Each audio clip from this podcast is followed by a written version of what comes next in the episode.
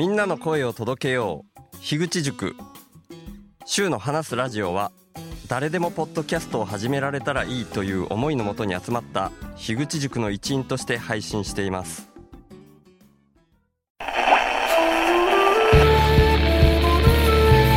週の話すラジオ特別編。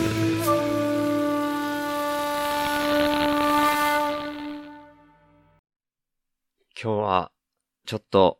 しっとり話し始めてみようかなと思ってます。っていうのは、いろんな思い出話をすることになるかなっていうふうに思ってるからっていうそれだけなんですけど、なんとなく僕の中でいろんな思いが巡っていて、そのお話をさせていただくみたいな流れになると思います。えー、とりあえずですね、先日11月5日夜に、もーちゃん。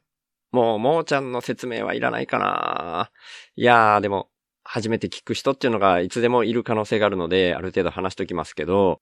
同じ古典コミュニティの仲間で、樋口塾の仲間でもあり、修法インプッターでもある、ずっと僕がお世話になり続けてるもーちゃんですね。まあこの界隈では有名なんで本当に説明はいらないと思うんですけど、あくまで初めて聞く方、古典ラジオ樋口塾界隈でない方に向けた説明になってますけど、そのもーちゃんが11月5日の夜9時に、つぼけんさん。はい、ここでまたつぼけんさんの説明になりますね。つぼけんさんも同じように古典コミュニティの仲間であり、樋口塾の仲間でもあるつぼけんさん、ポッドキャスターですね。で、つぼけんさんは古典ラジオコミュニティに入ったのも同じ2期生というところで、僕の中では同期っていう意味で、最初から割とこう、その意味での仲間意識が強かったお相手でもありますね。そんなつぼけんさんともーちゃんの、えー、公開収録っていうのかなあ、もーちゃんは、ポッドキャストとしては、毎日お祝いしようっていうポッドキャストをやっていて、で、つぼけんさんは、ほぼ教育最前線っていうポッドキャストをやられてますね。で、そのもーちゃんの毎日お祝いしようの対談っていう形になると思うんですけど、それが11月5日の夜9時からあるということで、ズームでその URL も公開してあって、そこに入ってきていいですっていう形で僕は聞かせてもらう形で参加させてもらったんですね。で、その対談が行われることになったっていう経緯としては、坪健さんのやってるほぼ教育最前線で、鈴勘先生のゲスト会。まあ、鈴勘先生の説明まで僕がやっちゃうとちょっと落ち着かないので、もうすいません。途中からちょっと雑になる感じかもしれないですけど、鈴勘先生はまあ有名だし、ご存知の方も多いと思うし、万が一ご存知ない方は、鈴勘先生っていう風に検索していただければ、いろんなことがわかると思いますので、そちらにお任せするとして、そんな鈴勘先生をゲストに迎えるっていうすごい企画が、ほぼ教育最前線でありまして、その4回にわたっての配信が終わったっていうところで、もーちゃんとつぼけんさんがお話ししていて、盛り上がって、その収録を公開しちゃうっていう流れになって実現した回だったんですね。で、これは僕、さっきもーちゃんと DM のやり取りをしていて聞いたんですけど、この公開にしたいっていう風に言ったのは、つぼけんさんだったらしいんですよね。で、もーちゃんもそれさすがよねっていう風に言ってて、僕も本当にそこはすごいなと思って、で、僕自身もこうやって気兼ねなく週の話すラジオでお話できるなっていう風に安心して話しているっていうところなんですけど、で、ちょっとこのなんで僕がお話ししているかっていう話になりますけど、もーちゃんがですね、その11月5日に公開収録の会を開いてくれたんですけど、そんなつぼけんさんに対してのメッセージをみんなから送ったらどうかっていう提案があったんですね。あ、で、これちょっとまた僕、話し方が、話の順番が下手だな。なんで、つぼけんさんにメッセージを送った方がいいかなっていうふうにもーちゃんが提案しているかっていうと、つぼけんさんが11月の11日から南極に旅立ってしまわれるからなんですね。で、南極に旅立ってしまわれると、南極ではネットにつなげないっていうことで、もう行ってしまったら12月末ぐらいまで全くネットにつなげないっていう過酷な環境で、つぼけんさんは活動されるんですね。その、なんで南極行きになっているかみたいな話も後で僕もちょっと話後先になりますけど、後でできたらいいなっていうふうに今思ってますけど、まあ、とにかくそういう南極に行ってしまうつぼけんさん、今回のもーちゃんとつぼけんさんの公開収録に立ち会ってたメンバーに、この収録とアフタートークの感想みたいなのを、つぼけんさんに送っておくことができれば、ネットにつながらない環境でも、過酷な南極っていう環境に長期間いるつぼけんさんにとって少し励みになるかな、みたいな思いを、もーちゃんが持っていて、そんな思いを届けてくれたので僕はそれに反応して、もうでもせっかくだったら、つぼけんさんだけに届くようにこうやって音声を取ってもいいんですけど、なんか、本当につぼけんさんっていう素敵な人を、あとは、それに反応してるもーちゃんの素敵な部分っていうのも、なんか、みんなに聞いてほしいな、みたいな気分に僕なったんですよね。なんで、この週の話すラジオでの収録っていう形で、今日はしっとり始めるみたいな感じでお話しし始めたっていう感じです。で、もーちゃんとしては、この収録とアフタートークのご感想っていう形で提案してはくれたんですけど、まあその収録とアフタートークの感想っていうのをピンポイントでうまくまとめるっていうのが僕、すごい苦手なんですよね。いろんなポッドキャストを聞いていてもそうなんですけど、その回に対してのピンポイントの感想みたいなのは、もちろん言えなくはないんですけど、すごく僕の中で、その感想が出るまでに至った背景とか経緯みたいなのが大事な気がしちゃうタイプなんですね。なんで僕、つぼけんさんに何が遅れるかな、南極で、心が折れそうになることもあるかもしれないなとか思いながら、そんな時に、どのぐらい力になれるかみたいなの、もちろん全然自信はないんですけど、僕個人がつぼけんさんに出会ってから今までどんな風な捉え方をつぼけんさんにしてるかっていうようなところを残したいなというふうに思ったんですね。なので今日は思い出話が出てくるんじゃないかなみたいな感覚で、最初からこんなトーンの喋りになってるっていうお話です。まあ、いつもの通りね、前置きが長いですし、話も後先になってるんですけど、そんなところで、これから過酷な南極に向かわれるつぼけんさん、そんなつぼけんさんを僕が初めて認識してから今までっていう流れを、まあどうしてもかいつまんではしょってにはなってしまうかもしれないんですけど、僕なりのつぼけんさんの記憶っていうのを話していけたらなっていうふうに思っております。で、まあさっきも言ったんですけど、古典ラジオコミュニティに入って、同期の2期生として、つぼけんさんとはご一緒したっていうのが、最初のつぼけんさんとのつながりなんですね。2020年の12月24か5ぐらいに確かコテンラジオコミュニティに2期生が入ってきたっていう流れだと思うんですね。コテンラジオコミュニティのディスコードサーバーっていうのがあって、そこにみんながドドドーって入ってきたっていうのが、12月24か5だったと思います。なんか、つぼけんさんも最初の自己紹介でメリークリスマスって書いてたような記憶が僕あります。で、そんな中で僕は、ポッドキャストを始めるために古典ラジオコミュニティに入ってきたっていうようなところがあったので、大晦日にこの週の話すラジオを開始して、古典ラジオコミュニティの中でも、ポッドキャストをやってらっしゃる樋口塾の先輩方のを聞きまくってみたいなね、今までに何回も話したような流れがあったんですけど、そんな中で、年が明けて2020年1月8日に、その古典ラジオコミュニティの中でのリスナー大交流会っていうのがあったんですね。これははやぶささんが主催してやられたもので、で、運営も募っていたので、僕も一応、紫さんの影に隠れるような形で運営に絡ませていただいたみたいなところあるんですけど、そんなリスナー大交流会で、僕はズームでの人とのやりとりっていうのもあんまり慣れていない中、それに一応運営としてだけど参加させてもらってて、でも二次会になってくるとブレイクアウトルームっていうのを僕もその時に初めてやったような気がしますけど、それに分かれていろんな人といろんな濃い話ができるみたいな形になっていったんですね。で、つぼけんさんとはブレイクアウトルームでご一緒していたかどうかちょっとそこら辺の記憶が薄まってるんですけど、ブレイクアウトに行ってみたり、メインルームに戻ってきたりっていうのをこう頻繁にやってて、めちゃくちゃ0期生、1期生の方々の仲が良くて盛り上がってる中で、僕らはびっくりしつつ、ワクワクしつつっていう形で、そこに混ざらせてもらってるみたいな感覚で過ごしてたんですね。で、つぼけんさんはそんな中で、多分メインルームの方でだったと思うんですけど、もうだいぶ時間も遅くなって、もう2次会3次会的なノリで話している中で、ご自身がテレビ局でカメラマンとかプロデューサーとかそれを兼ねたような動きをしていてっていう、ご自身の自己紹介的な話をされていて、みんな、うわー、すごいですね、みたいな形で反応したのを僕も覚えてます。で、これはね、僕、あんまり、そのテレビ局での立ち位置だったりとか、その辺のことはちょっと未だにね、ちゃんとは理解できてないんで、僕の方からちゃんと紹介できないんですけど、ふわっとしたイメージとして捉えてるというか、カメラマンもできて、プロデューサーもできてみたいな、本当にただのそれだけのイメージなんですけど、その交流会の中で、そんなつぼけんさんの顔が、僕の知り合いであるメリーちゃんにちょっと似てるなって思ってずっと見てたんですよね。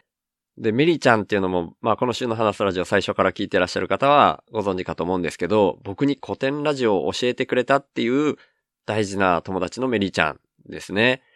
で、もうそのね、顔がなんとなく似てるなみたいなところがあって、それが気になっちゃってたみたいなところあって、で、実際にその交流会が終わった後に、ディスコードの方にそんな風に僕書いたんですね。で、メリーちゃんのことも週の話すラジオで最初にコテンラジオを紹介してくれた人っていうんで話してるんで、そのディスコードに週の話すラジオの宣伝がてらみたいな形になっちゃうかな。まあ、ここで実は話しているこのメリーちゃんに、つぼけんさんが似てるっていう風に思ってました、みたいなのね。もう何のコメントなんだこれはみたいに今思い返しても思いますけど、そんな風に書いたんですよね。でも、つぼけんさんは優しくて、メリーちゃん笑いみたいな感じで書いてくれて、で、ポッドキャストも、まずは一本目だけ聞きましたよ、みたいにして書いてくれたんですよね。で、本当に優しい人だなっていうふうに最初にその時に思いました。まあ、ほぼ教育最前線を聞いていらっしゃる方々はもう全然ご存知の話だとは思うんですけど、本当にあったかくて優しくてっていうのがつぼけんさんなので、もちろんズームの画面上でもそれを感じていたし、だからそんな最初からメリーちゃんに似てるとか、メリーちゃんって誰よみたいな人にね、似てるなんて言われてもリアクション困るのに、そんな優しいリアクションを返してくれてて、もう今でもね、何をアホなこと言ってるんだ俺ってちょっと恥ずかしくなったりしますけど、そんなのが僕とつぼけんさんの最初のつながりでした。で、そんな中でですね、1月にはクラブハウスが流行り始めたんですね。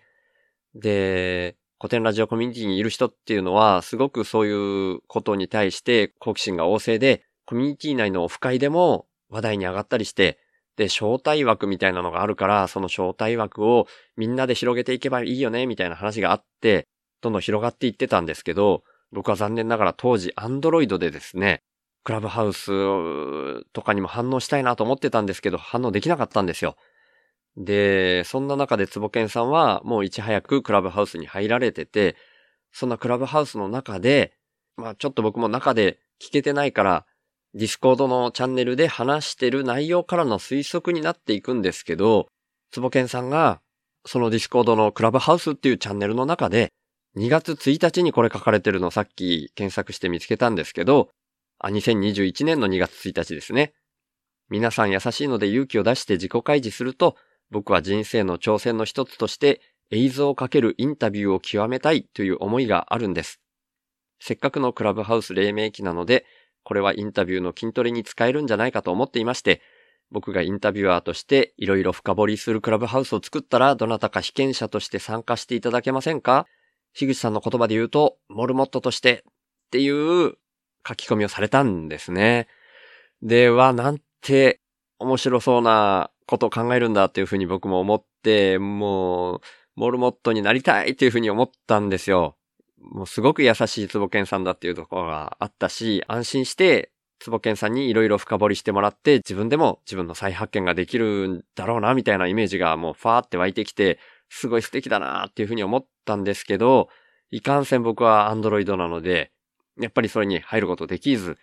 でも、同じように、いろんな人が手を挙げて、モルモットになります、ぜひぜひ、みたいな感じで、いろんな人が本当にね、手を挙げてたんですよ。もう、そんな中に樋口さんまでいらっしゃるみたいな感じだったんですよね。僕もぜひっていう風に書かれてました。で、そんなみんなの反応に対して、つぼけんさんが、改めてこのコミュニティ最高ですね。本当何なんですか皆さん。優しすぎじゃないですか？神ですか？っていう風に書かれてて、この、優しすぎじゃないですか？神ですか？っていう風に書いたつぼけんさんの文章、僕ずっとこれ印象に残ってて、神ですかって書いてるつぼけんさんの方が神みたいだなって僕思って見てました。ただ、残念ながら 本当に Android だから参入できないんですけど、でも、そんな中で、もうその3、4日後ですよね。2月5日に、モルモットサイズのストーリーっていう、つぼけんさんの最初のポッドキャストが、さっきのモルモットっていう言葉を使って、いろんな人にインタビューする番組として立ち上げられたんですね。なので、そのクラブハウスで、モルモットになりますっていう風にみんな手を挙げて、まあその列ができているような状態だったんですけど、これだったらクラブハウスじゃないから僕も参加できると思って、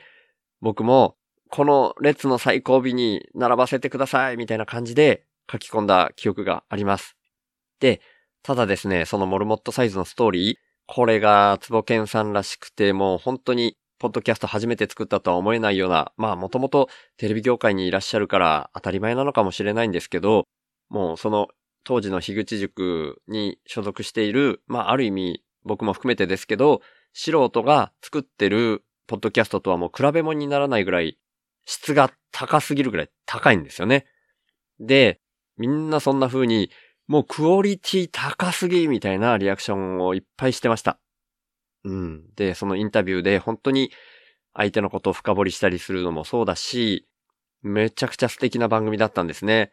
だから僕もその最後尾に並んでるっていうので楽しみにしてはいたんですけど、これがですね、つぼけんさんのその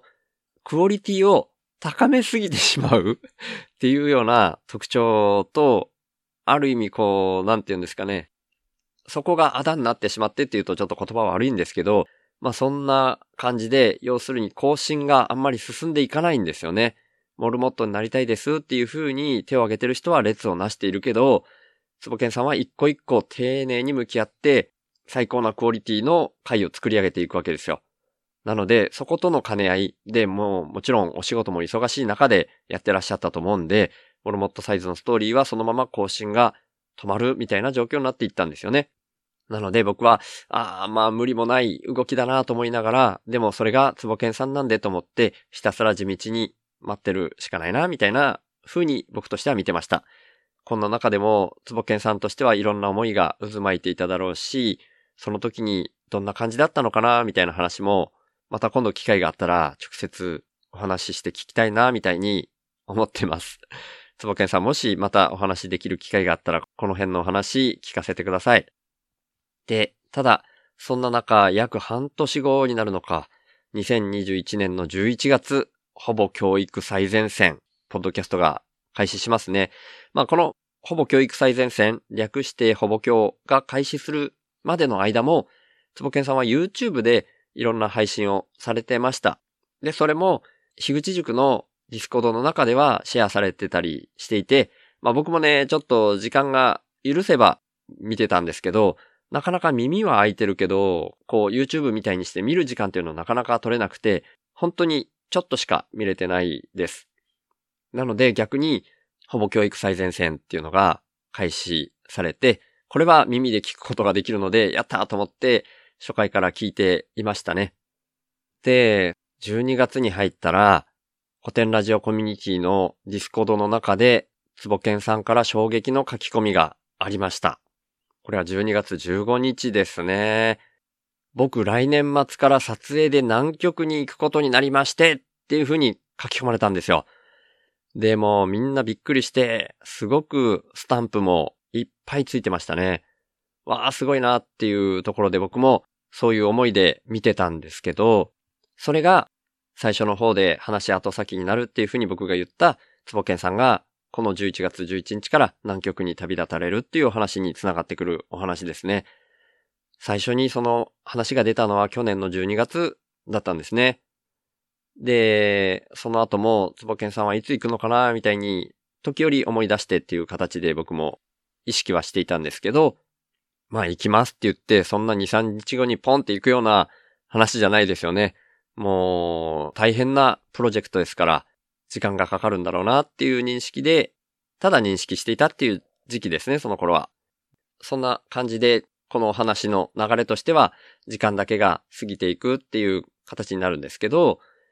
今度は今年、2022年の4月にですね、つかの間さん、やっぱり、樋口塾の仲間でもあり、古典ラジオコミュニティの方には3期生としてまあ、僕が紹介枠っていうのを使ってお呼びした塚の間さんっていうお友達がいるんですけど、その塚の間さんが、坪健さんをゲストに呼んだ対談が、塚の間さんのポッドキャストである、塚の間シーズン3で流れるっていうことがあったんですね。これも後で概要欄に URL を貼っときますけど、ポットモっていうことで、ポッドキャスト友達をゲストに呼ぶみたいなことを塚の間さんはやられてるんですね。で、つぼけんさんの深掘りみたいな形で前編後編で話をされていて、で、その後に番外編っていうのも配信してたんですね。で、その中ですごく印象的なことが配信されてまして、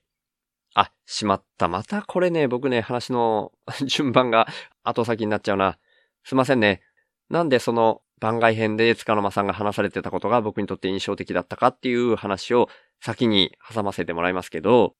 4月に僕は冒頭で話したもーちゃんが久しぶりに日本に帰ってくるっていうことで、あ、もーちゃんは 普段はシンガポールに住んでるんですけど、久しぶりに日本に帰ってくるっていうことで、僕が東京に行ったっていうことがあったんですね。で、そんな中でもーちゃんにも初めてリアルもーちゃんと会って、で、もーちゃんが帰ってくるってことで、いろんな古典ラジオコミュニティと樋口塾の仲間が集まったんですね。で、そんな中で夜に開かれた飲み会で、つぼけんさんとも初めてお会いしたんですよ。で、もうその時には、うわー、つぼけんさんだと思って、つぼけんさんみたいな感じで、で、つぼけんさんもしゅうさんみたいに言ってくれたみたいな感じ。もう本当にいろんな人がいて人数も多かったんで、そのほぼ教の深掘りの話とか、そんなところをできたわけじゃないんですけど、ただただ会えて嬉しいみたいな、今まで一回も会ったことないのに、初めましてなのに、ポッドキャスターだから、お互い声を知ってるってこともあるし、僕はさっき話したみたいに、古典ラジオコミュニティの2期生として最初から、すごくあったかい人として認識してるつぼけんさんと会えたっていうんで、もう本当にただ会えて嬉しいっていうことを伝え合えたぐらいだったと思います。あんまりこう、話の内容深掘りができたみたいな感じがなくて、そこもね、ちょっと罪悪感みたいなのを抱えてたりもしたんですけど、でも本当にね、嬉しかったみたいな出来事があったんですよ。で、この罪悪感みたいな話は、ちょっと今回の後半で話として、僕の深掘りみたいなところをお話できたらなっていうふうには今のところちょっと思ってるんですけど、ちょっと今はこの時もほんのちょっと罪悪感があったみたいなプチ情報に留めておこうと思います。で、そんな出会いがあった後、さっきのつかの間さんのつかの間シーズン3でのポットもつぼけんさん番外編になるんですね。で、そんな中で、つかの間さんがつぼけんさんに古典ラジオコミュニティとか樋口塾についてどう思いますか？みたいな質問をされて、それに対するつぼけんさんのリアクションっていうのがあって、そこが僕すごく嬉しい印象の残るお話だったんですね。なのでこれね、本当はこんなことしちゃダメなんでしょうけど、つかの間シーズン3のその部分を切り取って聞いていただいた方が早いかなと思って、それを今から流させていただこうと思います。どうぞ。ラジオ。古典ラジオ、あと樋口塾。はい。ね。ひ坪健さんにとって樋口塾ってどんな存在とかってあります、うん、僕ポッドキャストを自分でやるなんて考えてもなかったですね。コテンラジオ大好きでしたけど、うん、ポッドキャストを自分がやるなんて、はい、ブログすらやってなかった。まあ SNS ね Facebook とかやってましたけど、まあ、それこそミクシーの時代からやってましたけど、はいはい。何かを声で発信するなんて、自分がやるはずが、うん、選択肢すら考えてなかったんですけど、うんうん、いや古典ラジオが大好きになってしかも樋口さんが、うん、やったらいいじゃんみたいななんでやんないのぐらいから始まって、ね、いやこんなに簡単なのにから始まって、うんうん、でやってみてからのやっぱりこう音声メディアの魅力みたいなのにすごい気づいてきて、でねこう声しか知らない人なのにうん。こうこの前の回みたいにあったら、うんああみたいな、ああ、シュウさんみたいな、おっさんみたいな感じになれる関係ってやっぱすごいなと思って、なんかちょっと、まあ、古典コミュニティっていう部分も含めて樋口塾っていうのも含めて人間関係として僕の中では結構特別サードプレイスって感じがしますね。うん。そうですよね。はい。この部分ですね。もう、その、つぼけんさんとしても、声を知ってる樋口塾の仲間と会えて嬉しいっていうのの、最初にシュウさんって言ってくれてるんですよ。で、その後に続けてモーさんって言ってるっていうね、この僕とモーちゃんとつぼけんさんのつながりをもう如実に感じさせてくれるみたいなところが、ここであったんですね。なんで僕はもう本当にこの、次回へ続く。